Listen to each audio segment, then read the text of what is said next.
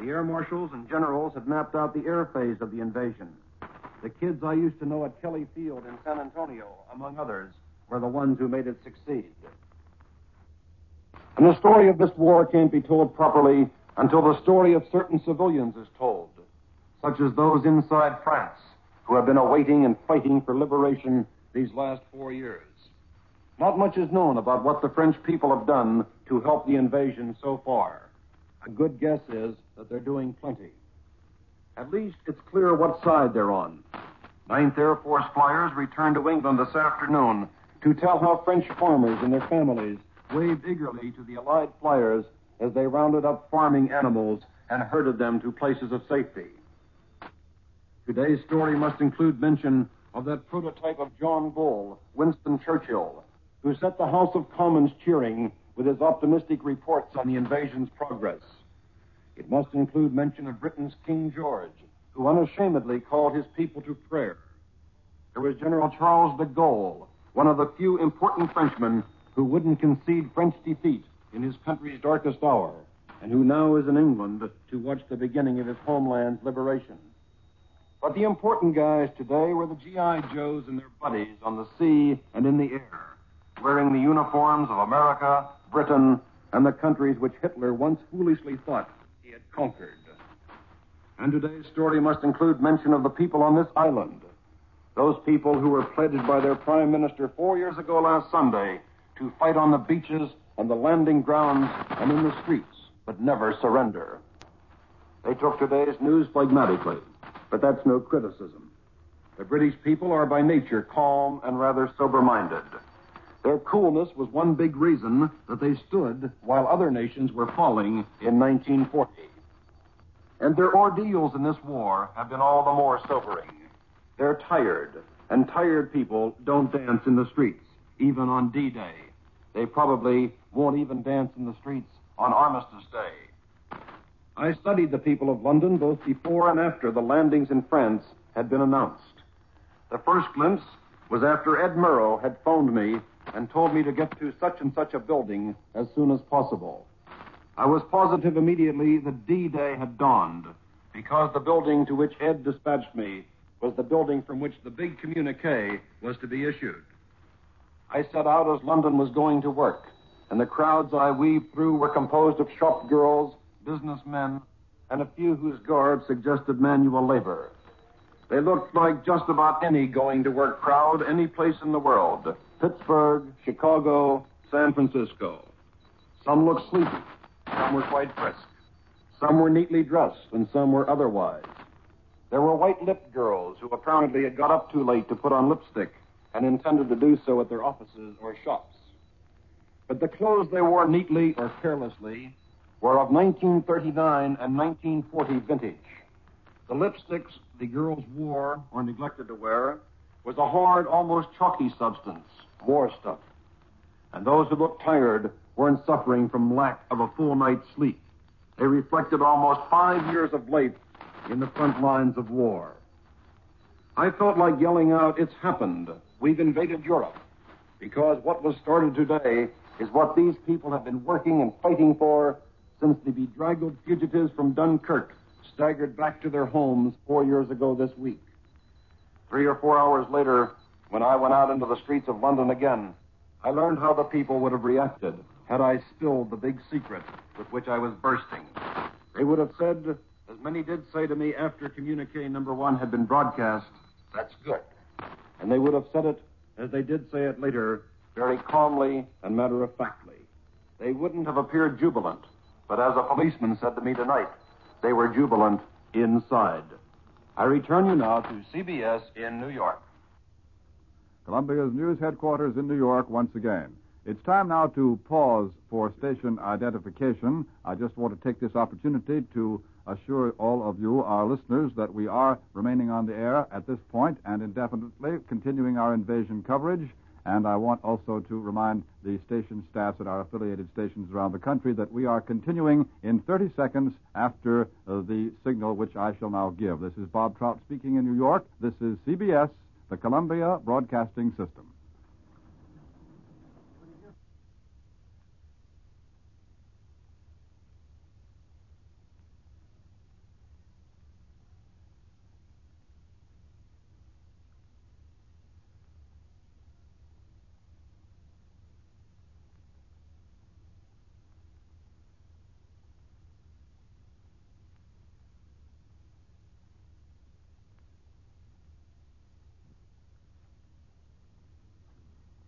Columbia's news headquarters in New York, Bob Trout speaking. We've heard from our Columbia correspondent in London, Charles Shaw, just before we paused for station identification.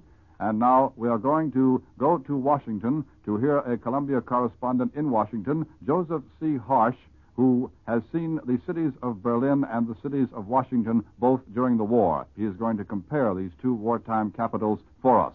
So now to Washington, Joseph C. Harsch reporting.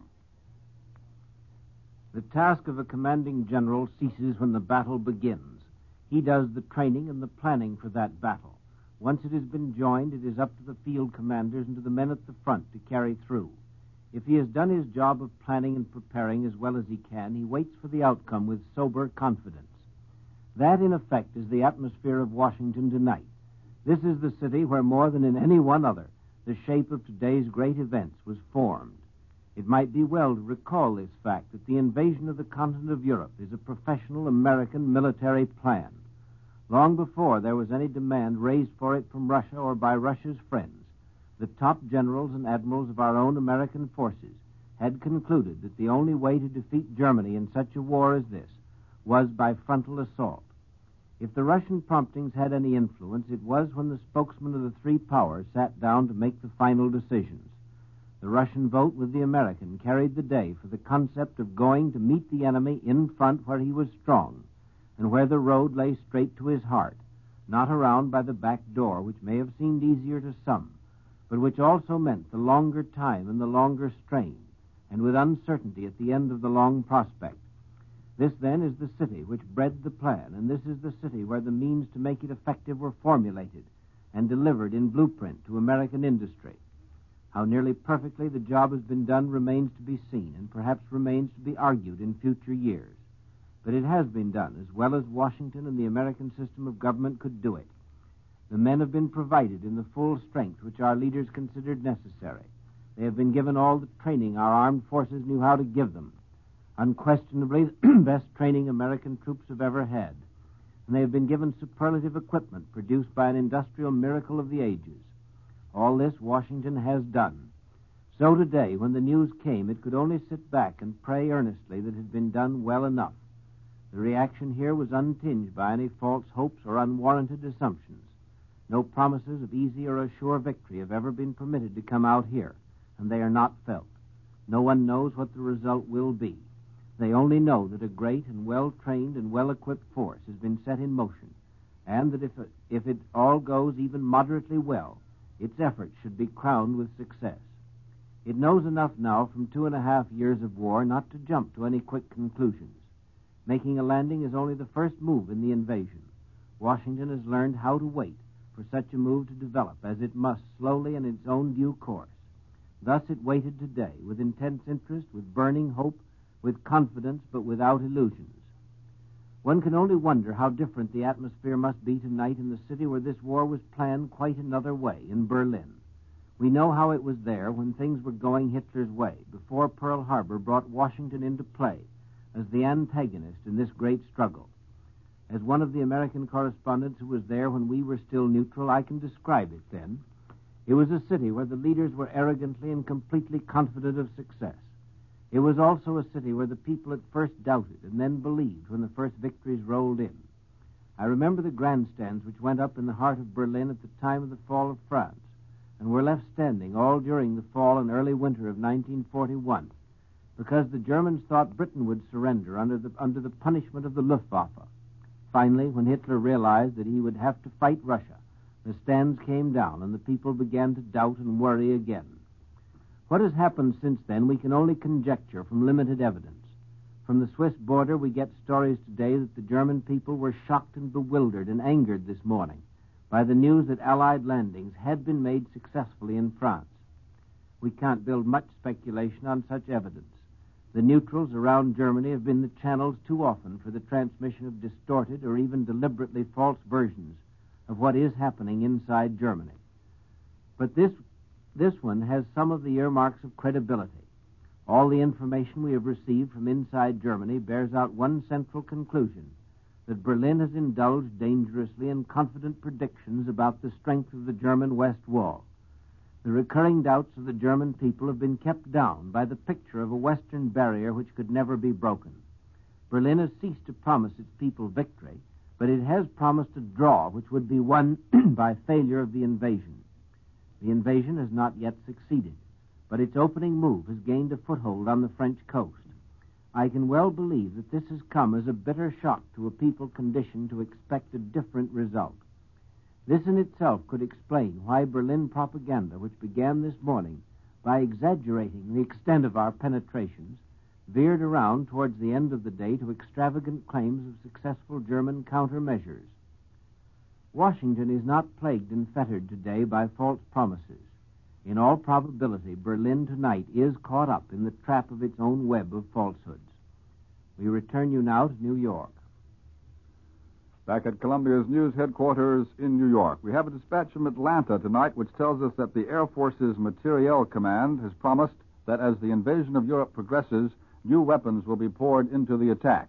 Jet propulsion fighters are on the way, super flying fortresses, rocket guns, and other equally as fantastic but real, the command said.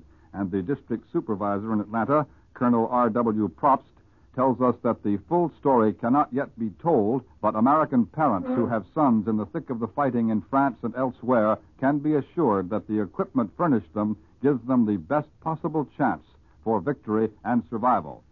And that brings us to the point on how the United States has received the news that D Day has at last come and is indeed almost 24 hours old by now. Ned Calmer of Columbia of CBS World News is here in our Columbia News headquarters in New York with a piece on how the news was received in the United States. And now here is Ned Calmer.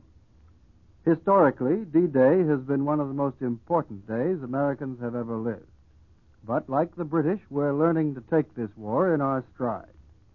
In most American cities today, you wouldn't have noticed anything much out of the ordinary in the everyday look of the streets and the faces of American men and women. We made no show of our emotions.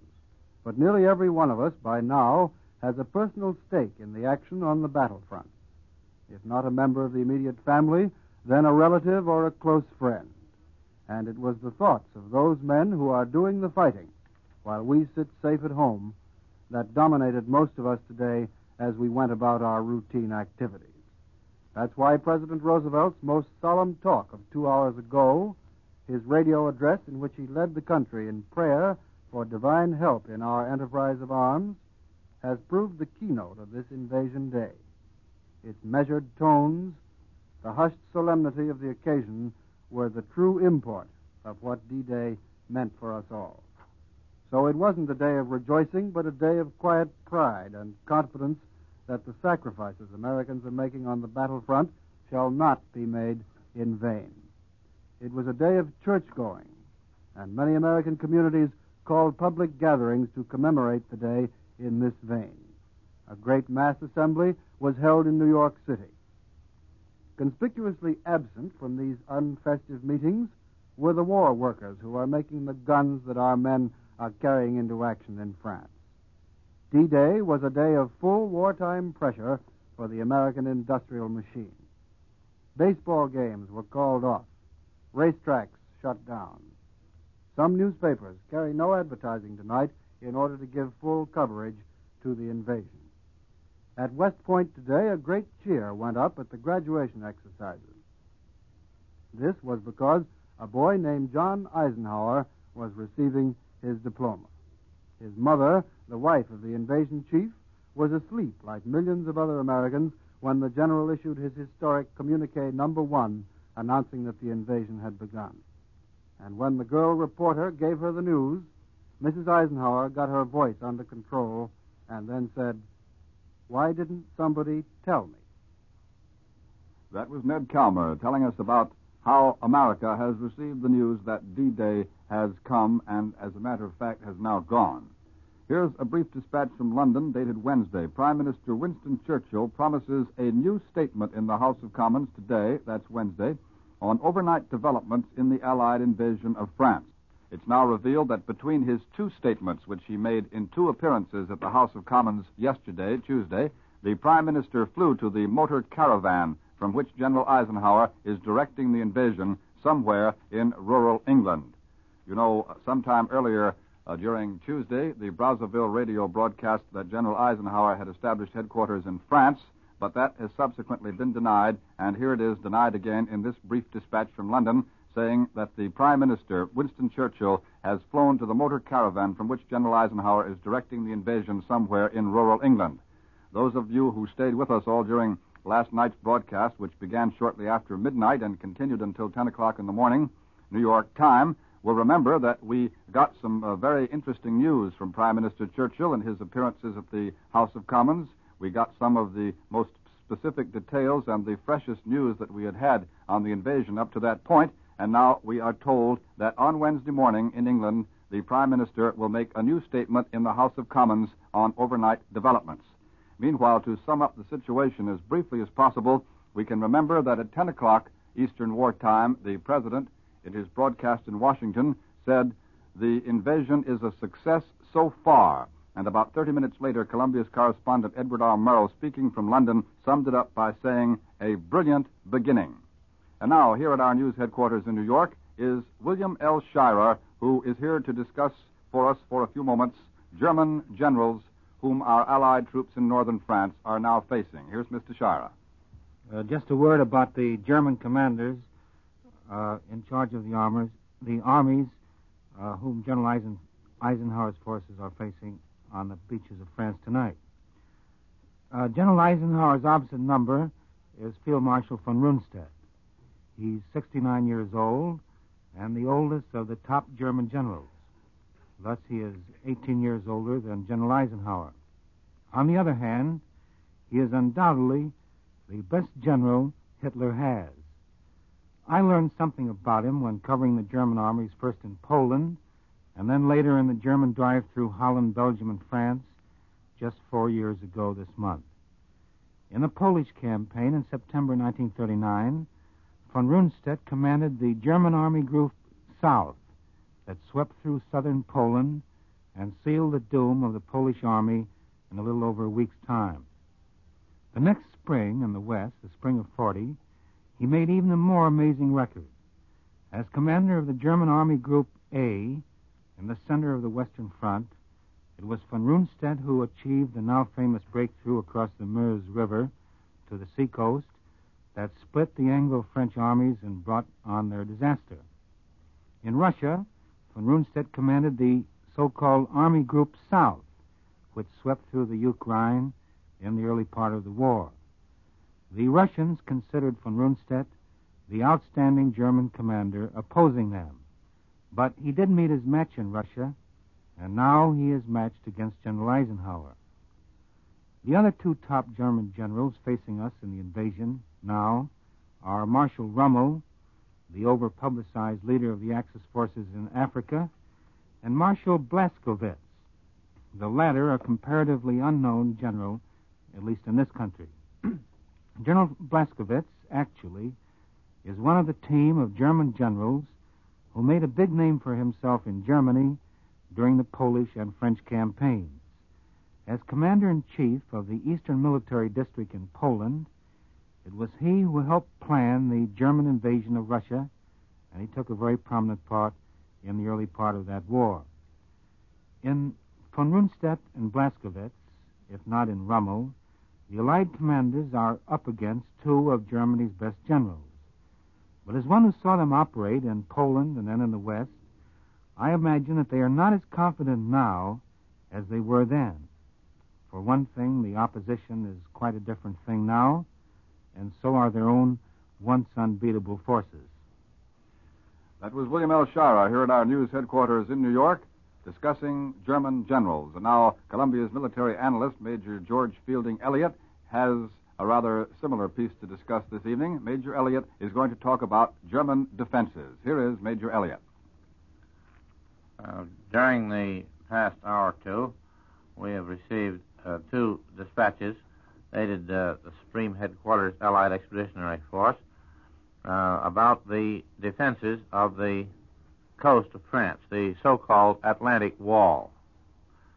It seems that the Germans, in planning their beach defenses, left by necessity rather than by design a number of fundamental weak spots the spots are rather stretches of beach between the strong, strongly fortified major seaports. And that particular stretch across which the Americans drove into France today and their British comrades were uh, selected many months ago as a as the best point of attack. But only recently did the Germans seriously start to build up the defenses there, and the attack found these defenses uh, far less heavily gunned and the defenses themselves far less well built up than the great port areas, uh, such, uh, for example, as the Elbe and Weser estuaries, the Hook of Holland, and in France the ports of Dunkirk, Calais, Boulogne, Dieppe, and Le Havre, and uh, St. Malo, Brest, Lorient, Nantes, and Bordeaux, all of which are large seaports and are very heavily fortified. Uh, it is, of course, to be realized that a seaport, a well equipped seaport, is one of the objectives that an invading force will seek to attain as soon as possible. To all indications, the Allies took advantage of the German failure to fortify the uh, stretch between Le Havre and Cherbourg. It remained almost without beach obstacles, and the inshore defenses were nothing like as massive as those stretching for many miles on either side. This left a breach of about 60 miles between the northern wing of the defenses, uh, which ended at Le Havre, and the southern chain, which uh, began at Cherbourg. It was a uh, the Germans, in erecting their defenses, had to uh, erect them just as we've had to do many things on a system of priorities. They, on the French coast, they erected their heaviest defenses on the French side of the Straits of Dover, where the distance to England is shortest, and where perhaps, therefore, they felt they had the most reason to expect attack. Second priority was given to the Seine estuary the port of Le Havre and to the port of Cherbourg. Other areas were developed to a lesser extent and at a at a later date. The low priority, which kept materials and weapons away from this Cherbourg Le Havre area and made it, so to speak, the Achilles heel of the Nazi defenses, was due largely to the urgent necessity for protecting the seaports first, and also to the general German lack of manpower, transportation, and supplies necessary if they were to create a continuous wall along the coast of France or on the coast of Western Europe from Denmark to Spain. Week by week through the winter, Allied reconnaissance showed the slow progress in converting scattered houses and villages into strong points, and Allied fingers were kept crossed as the Germans again and again showed marked signs of nervousness about this spot or that, but never seemed to get around to really fortifying these, this particular chosen stretch. Not until Field Marshal Rommel's first extensive Western inspection in February last did the enemy show increased interest in these invitingly bare beaches and river estuaries. Even then, he gave first attention to multiplying minefields in the immediate inshore areas, to lengthening and deepening anti-tank ditches close to the waterline, to emplacement of light guns uh, to fire along the beaches, and to general imbro- improvement of the deeper defenses. Only after the winter storms had blown out along toward the middle of April did the four commonest types of offshore beach obstacles begin to appear. They were thick along our target areas, although still not as numerous as at many other points. But of course, when it comes to attacking a fortified port, a place such as Cherbourg or Le Havre, we shall find rather a different situation. We'll find the entire region guarded by belts of wire, plus anti-tank ditches up to 65 feet wide in the vicinity of the important towns and crossroads, strongholds and batteries. Minefields have been laid up to a depth of more than a thousand yards behind the shore, and some areas have been inundated, and most of the important roads have been mined. Fields have been strewn with posts, barbed wire, and garnished with anti-personnel mines to prevent landings from the air. And inside the important towns, the Germans have fortified buildings and constructed trenches and splinter-proof shelters behind the harbor areas for distances of one to three miles. However, we should not be overly impressed with these purely material defenses. After all, what counts is the men behind them, men in sufficient numbers and with sufficient weapons and ammunition to uh, defend these fortifications, which otherwise are simply obstacles which can be bypassed or gotten over. And the great German difficulty is a difficulty of manpower and of distribution of what manpower they have. So that if a great port like Cherbourg, for example, were to be cut off from all supplies, its garrison isolated, so that reinforcements could not reach it, we, it would not be the defenses themselves which would stop our troops from capturing it as long as they had the superior power and the superior strength to do so. And now, here again is Bob Trout. That was Major George Fielding Eliot, Columbia's military analyst, speaking to you from our Columbia News headquarters here in New York. I have a few dispatches which have come in and which I'm going to give you in a few seconds, but before I do, I'd like to remind all of you who are listening tonight that uh, in approximately three minutes, that is at 12.30 Eastern Wartime, we who are on duty here at Columbia's News headquarters are going to take a brief intermission from our news coverage. Of course, we're remaining on duty at our microphones and here in the newsroom. We shall interrupt any programs to bring you late news that comes in, and we shall be back even if no late news does come in to keep you up to date with summaries and dispatches direct from Supreme Headquarters of the Allied Expeditionary Force. I merely wanted to tell you that we are taking that brief intermission at 12:30 Eastern Wartime, but to remind you to keep tuned to your Columbia station for the continuing invasion coverage. A dispatch that comes by way of London tells us that the German Transocean Agency says today that the Allies have made further landings at the mouth of the Orne River under cover of naval artillery. That's the German Transocean Agency broadcast that's reported to us from London. Here we have a brief indication of how bad the weather has been in, in the channel. You know, we've heard from a good many correspondents now who have accompanied the forces who made the landing, telling about the rising winds and the choppy sea in the channel. United Press war correspondent Robert Miller, who covered the first phase of the invasion from a PT boat, enclosed this note to his editor with one batch of copy that he sent in. He said, Sorry about the messy copy, but written aboard rolling PT. Sure could use some seasick pills and liniment, plus a good pair of spurs. That's the latest indication of the state of the weather in the English Channel. So far, it has not interrupted our steady stream of supplies, but there's no doubt that everyone would feel a good bit easier if the weather would definitely let up and become very pleasant. Columbia Shortwave Listening Station here in New York has heard a BBC broadcast telling that the 1st Royal Air Force Beach Squadron has gone ashore on the French invasion coast to pave the way for a steady flood of Royal Air Force personnel who from now on will operate from the French side of the channel. These beach squadrons have the difficult job of bringing supplies to the spot, and BBC reminds us it's no easy matter, for it takes 24 tons of oil and gasoline to keep 12 Spitfires in the air for only four or five sorties. That is from a BBC broadcast which was heard here in New York by Columbia's shortwave listening station.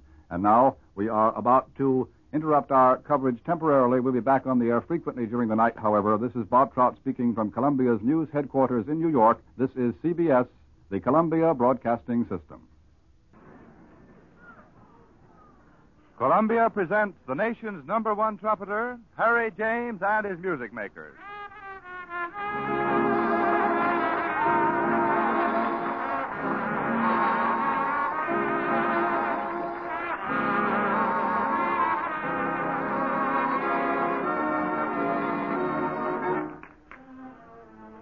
Columbia brings you Harry James, the nation's number one trumpeter, and his music makers, playing from the roof of the Hotel Astor overlooking Times Square in New York City.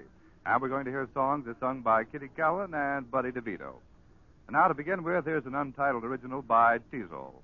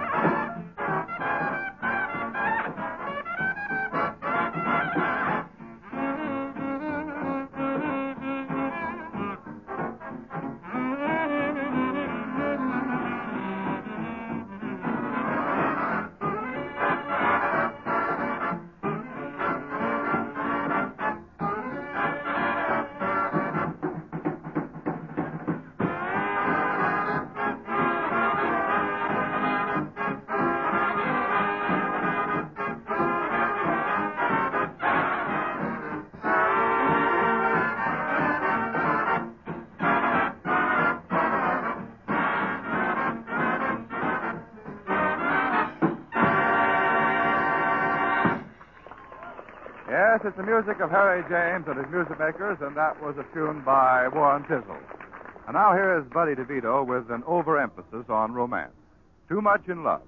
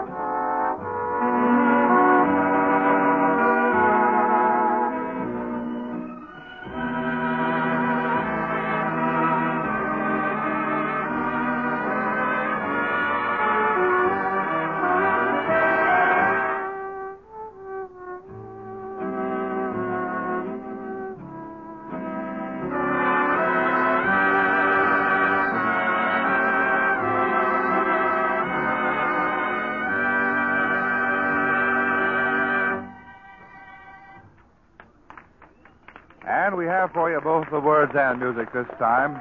It's Kitty Kallen with a word or two to the wise. It could happen to you.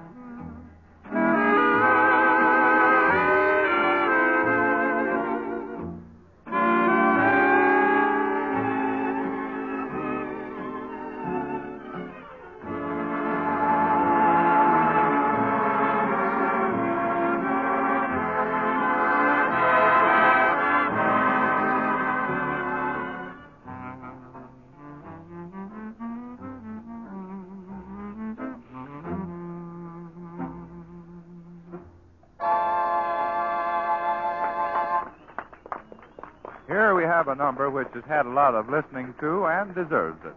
Harry James and the Music Makers play On the Alamo.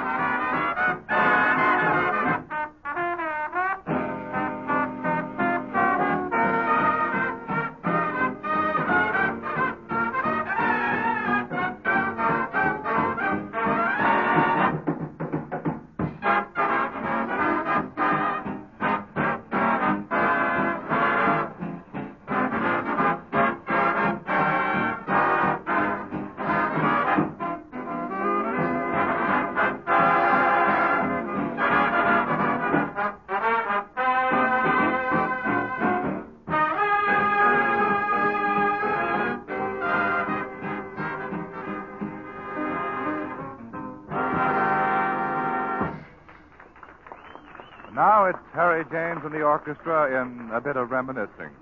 I'll remember April.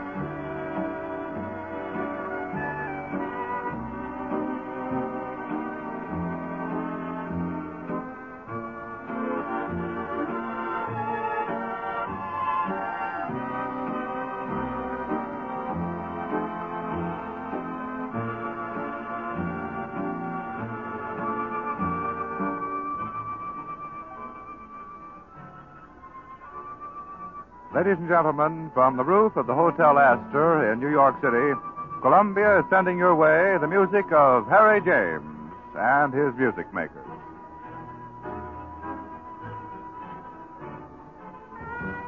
This is CBS, the Columbia Broadcasting System.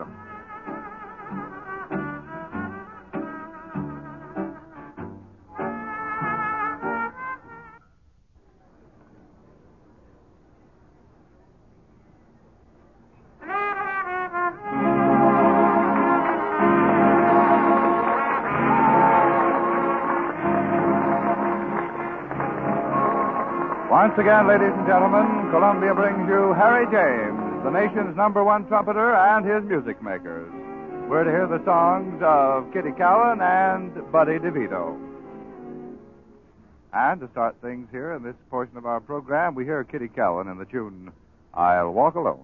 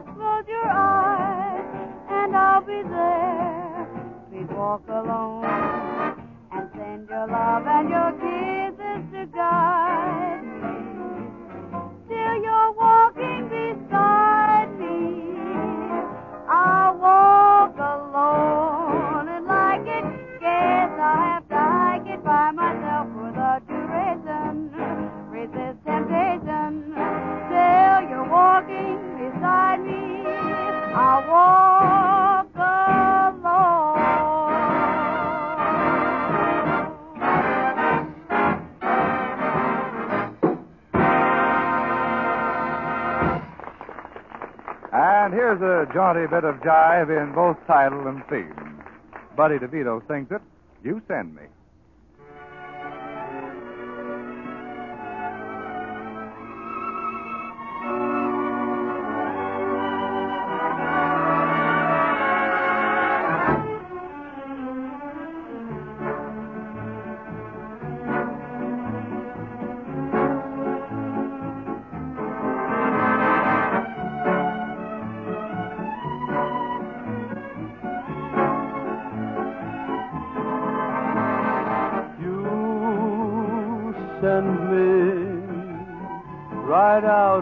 this world you send me. You give me that kick I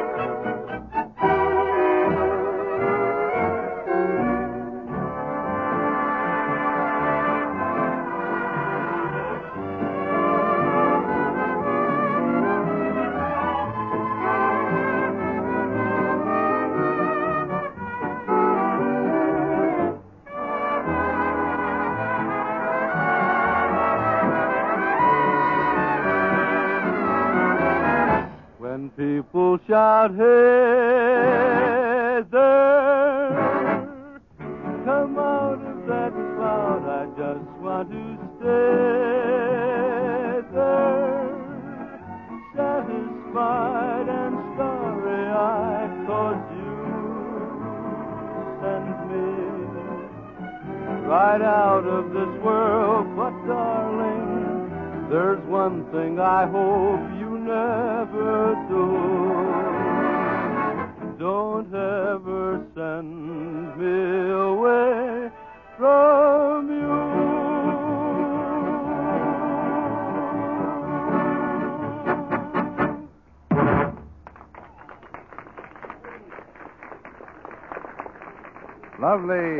Kallen comes along now to propound a bit of basic philosophy to the tune of Take It Easy.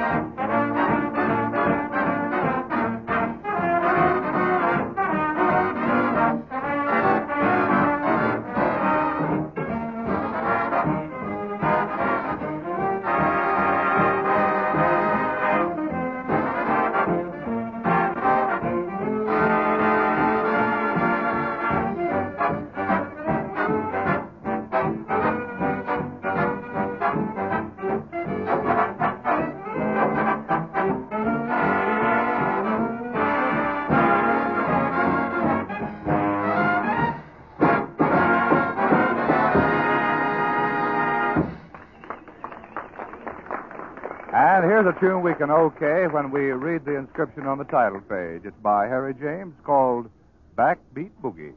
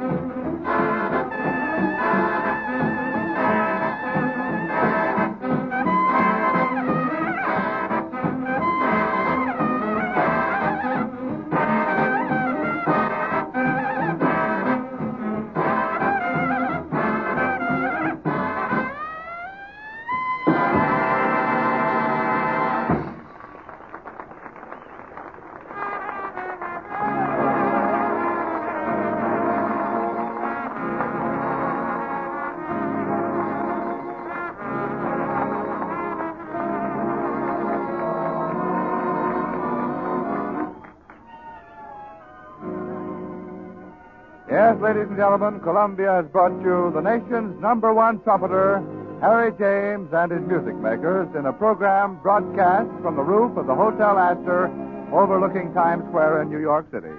Vocals were by Kitty Kallen and Buddy DiVito. And now this is Don Baker reminding you that for the best in late dance music, always turn to the spot on your dial where the announcer says, This is CBS, the Columbia Broadcasting System.